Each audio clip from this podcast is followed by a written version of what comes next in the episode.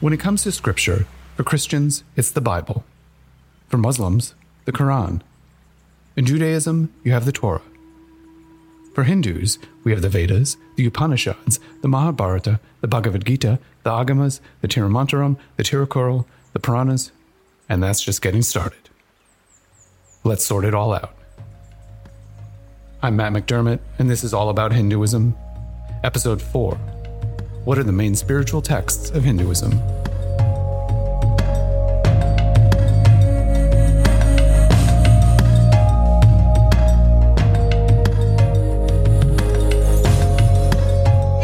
The Abrahamic faiths all turn to one main sacred text for divine guidance and inspiration. Hinduism is more complex, rich in scripture, without one single book that all Hindu lineages turn to. Hinduism has a truly vast collection of ancient religious writings. These sacred texts are classified broadly into two categories Shruti and Smriti. The word Shruti literally means heard and consists of what Hindus believe to be eternal truths. These texts are described as revealed texts, divinely inspired in origin, and contain the foundational truths of Hinduism. That said, Hindus don't read these texts as literal, the way sometimes Abrahamic texts are. Rather, they contain fundamental truths about life and existence, often expressed in symbolic, poetic, and exalted terms. The second category of scripture is Smriti, which literally means memory and is distinguished from Shruti in terms of origin. Teachings in Smriti texts are meant to be read and interpreted anew in light of the changing circumstances of time period, place, and personality. They remind Hindus of the eternal truths expressed in Shruti that reinforce those teachings. Sometimes when reading Smriti, you can come across passages that seem out of step with lofty ideals of oneness expressed in Shruti. You also come across passages, particularly on social issues, on class, relations between men and women, that also can seem downright regressive by today's standards. Smriti texts reflect the time period and society in which they were written. They aren't meant to be universal guidance that necessarily should be applied today. Personally, if something in Smriti, or any Hindu text really, seems to run counter to the teachings of divine oneness and respect for all beings, I ignore it. It's the divine oneness part that always, always takes precedence. But in terms of how the main texts fall, in terms of the Shruti and Smriti classifications, here's what to know. The Vedas and Upanishads are Shruti. The word Veda means knowledge, and there are four Vedas Rig, Sama, Yajur, and Atharva. The Rig Veda is the oldest of them, going back several thousands of years in written form. The Upanishads, over a 100 of them, contain extensive explorations of methods of understanding the self, the divine, and the nature of the world.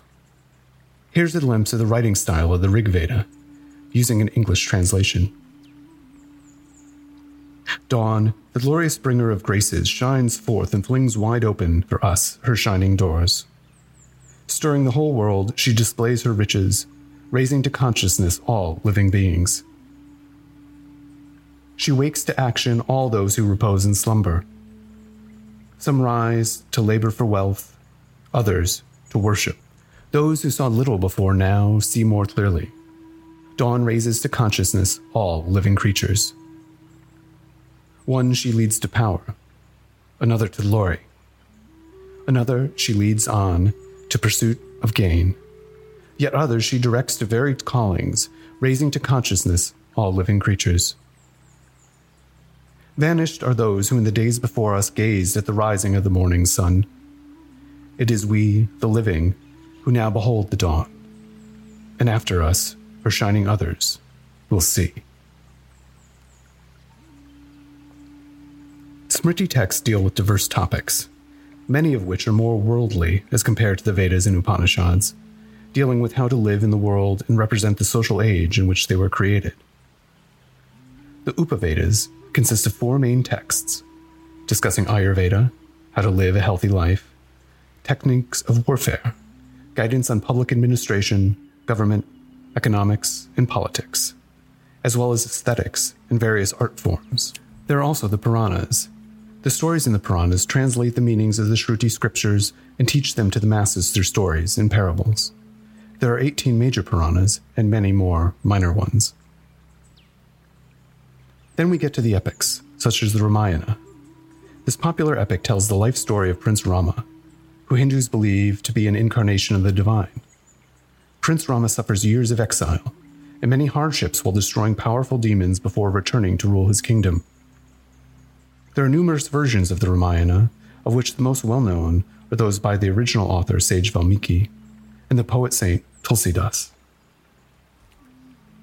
And the Mahabharata. With over 100,000 verses, the Mahabharata is a historical epic. It's the longest poem the world has ever known. Based on an extended conflict between two branches of the same family, the Mahabharata is a trove of stories and discourses on the practice of Dharma including the importance of truth, justice, self sacrifice, and the upholding of Dharma, the need for complete devotion to God, and the ultimate futility of war. Agama Shastras. Ancient and numerous, including many that have been lost over the centuries, these texts deal with practical aspects of devotion and worship, including personal and temple rituals and practices. Finally, the Bhagavad Gita. The Bhagavad Gita is a primary scripture for Hindus. Although it is a tiny part of the Mahabharata and technically classed as a Smriti text, is traditionally accorded the rank of an Upanishad. It is meant to help one understand that upholding Dharma can be challenging, especially in situations where there is not a clear right or wrong.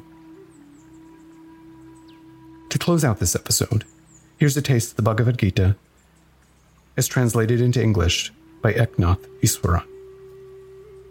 On a great battlefield, Lord Krishna, either a form of Vishnu or the highest form of divinity, depending on the lineage of Hinduism to which you belong, is acting as a charioteer for Prince Arjuna.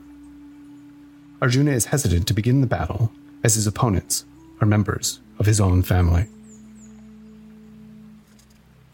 Arjuna asks Krishna, O Krishna, you have said that knowledge is greater than action.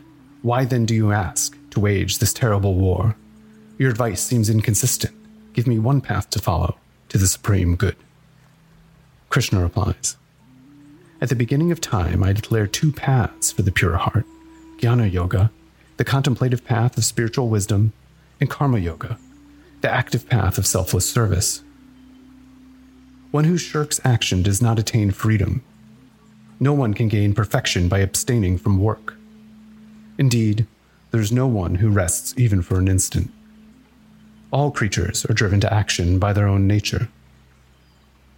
Those who abstain from action while allowing the mind to dwell on sensual pleasure cannot be called spiritual aspirants, but they excel who control their senses through the mind, using them for selfless service. Fulfill all your duties. Action is better than inaction. Even to maintain your body, Arjuna, you are obliged to act. Selfish action imprisons the world act selflessly without any thought of personal profit. What the outstanding person does, others will try to do. The standards such people create will be followed by the whole world. The ignorant work for their own profit, Arjuna.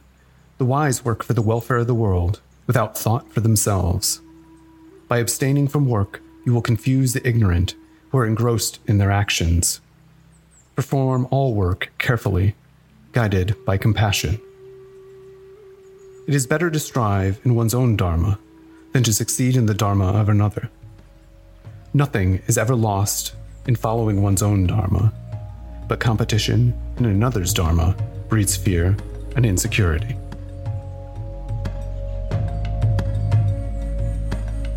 Next time on All About Hinduism, we'll get to the bottom of one of the most frequently asked questions about Hinduism. Are all Hindus vegetarian? Hope you'll join us. You've made it to the end of this episode of All About Hinduism. The show is produced, written, and edited by me, Matt McDermott. All About Hinduism's academic advisor is Dr. Shireen Bala. Sham Allard is the associate producer. Suhag Shukla reviews each script, making all sorts of helpful notes and suggestions. Before you go, leave us a nice five star review on whatever platform you're listening to this on. Please also subscribe or follow us so you can get all the new episodes the moment they're released. Also, you can help ensure that more of these get made by making a donation to HAF at hinduamerican.org slash donate. Thanks again for listening.